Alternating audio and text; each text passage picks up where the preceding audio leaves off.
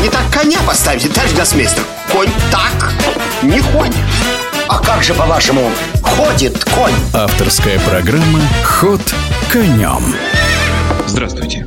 У микрофона гроссмейстер Сергей Макарычев. Завершились соревнования претенденток на мировую шахматную корону в так называемом пуле «Б». Это половина всего турнира претенденток, точнее сказать, матчей. Напомню, что в связи с тем, что произошло, что началось весной этого года на территории Украины, ФИДЕ достаточно оперативно приняла решение изменить формат соревнования претенденток и заменить двухкруговой турнир матчами по нокаут-системе. Причем сделать так, чтобы две украинских шахматистки, сестры Мазучук и три россиянки были разведены. Разведены вплоть до того, чтобы до финала, до гипотетического финала не могли встретиться между собой. И вот в начале, а это было уже более месяца назад, в Монте-Карло прошел пул А, победу на котором одержала китайская шахматистка Лэй Тензе. Не буду повторять и вспоминать о том, как проходила борьба в Монте-Карло, в Монако, а перенесусь мысленно в Хиву. Здесь трем россиянкам, а именно вице-чемпионки мира и рейтинг фаворитов соревнования Александре Горячкиной, экс-чемпионки мира Александре Костенюк и трехкратной чемпионки мира по блицу Катерине Лагно противостояла лишь одна китайская шахматистка, а именно Тань Джуни.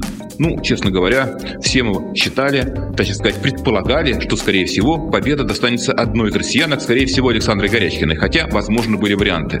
Однако все сложилось иначе. И как и пул А, так и пул Б выиграла китаянка, в данном случае Тань Джуни.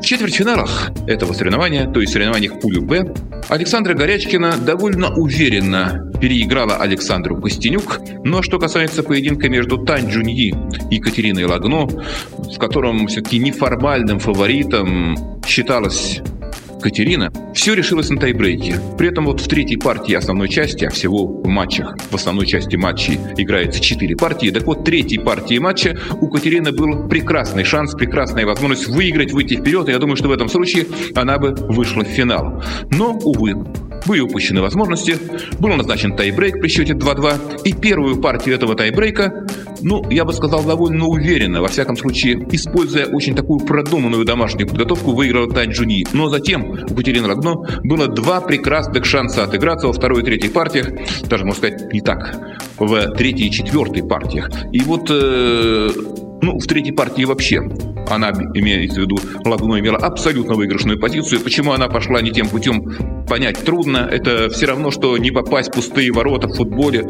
дистанции 3 метра, когда тебе, тем более, или вам никто не мешает. Но, тем не менее, вот сложилось так, что не выиграла эту партию Катерина Рогно, не выиграла четвертую партию. В результате на тайбрейке 2,5 на полтора, общий счет 4,5 на 3,5 в пользу Тань Джуньи, и она в финале встречалась с Александрой Горячкиной. Матч проходил очень упорно. В первой партии в которой белые фигуры принадлежали Александре, она поначалу добилась некоторого преимущества, не очень большого, но такого все-таки заметного, затем сыграла неудачно, попыталась ну, добиться большего, чем позволяла позиция, попала в трудное положение, но очень стойко оборонялась и смогла спасти объективно в какой-то момент даже проигрышную позицию. Ну, следующая партия закончилась ничью, и ничью закончилась и третья. Третий поединок, причем надо сказать, что во второй и третьей партиях ничего такого экстраординарного, ничего слишком приличного не происходило, соперницы не ошибались, во всяком случае, ни одной заметной зримой ошибки не допустили. И вот полтора на полтора, четвертая, последняя партия основной части матча, и белые фигуры принадлежат Тань Джуни. Надо отдать должное, честно говоря, дебютной подготовке и вообще подходу изначальному китайских шахматисток. Это касается и Лэй Тензе, и Тань Джуньи ко всему этому соревнованию к матчам претенденток. То есть Тань Джуньи пошла несколько таким неожиданным, не слишком амбициозным путем, имея белые фигуры. Александра Горячкина, как мне кажется, практически полностью уравняла игру, хотя позиция оставалась очень сложной. И вот тут вот, ну, она, то есть Александра Горячкина, которая все-таки выступала, на мой взгляд, в качестве фаворита, допустила какую-то непостижимую ошибку, ну, грубую ошибку, не я сказать, что непостижимую. Она, что называется, рукой сделала ход ладьей на c8, ладья c8, подставилась под удар, и после этого ее позиция стала сразу очень тяжелой, практически безнадежной, и можно отметить, что вот получив такой прекрасный шанс. На этот раз Тань Жуньи действовала безупречно, довела свое преимущество до победы, выиграла матч еще в основное время со счетом 2,5 на полтора и вышла в финал претендентских соревнований, претендентского соревнования, а именно финальный матч претенденток, где Тань Жуньи встретится с другой китайской шахматисткой Лэй Тензе. Ну, очень странно все это, конечно, наблюдать со стороны, потому что понятно, что китайские шахматисты прекрасно играют замечательно и так далее, но сказать, что они сильнее, ну, скажем, россиянок там или даже сильнее украинских шахматисток трудно.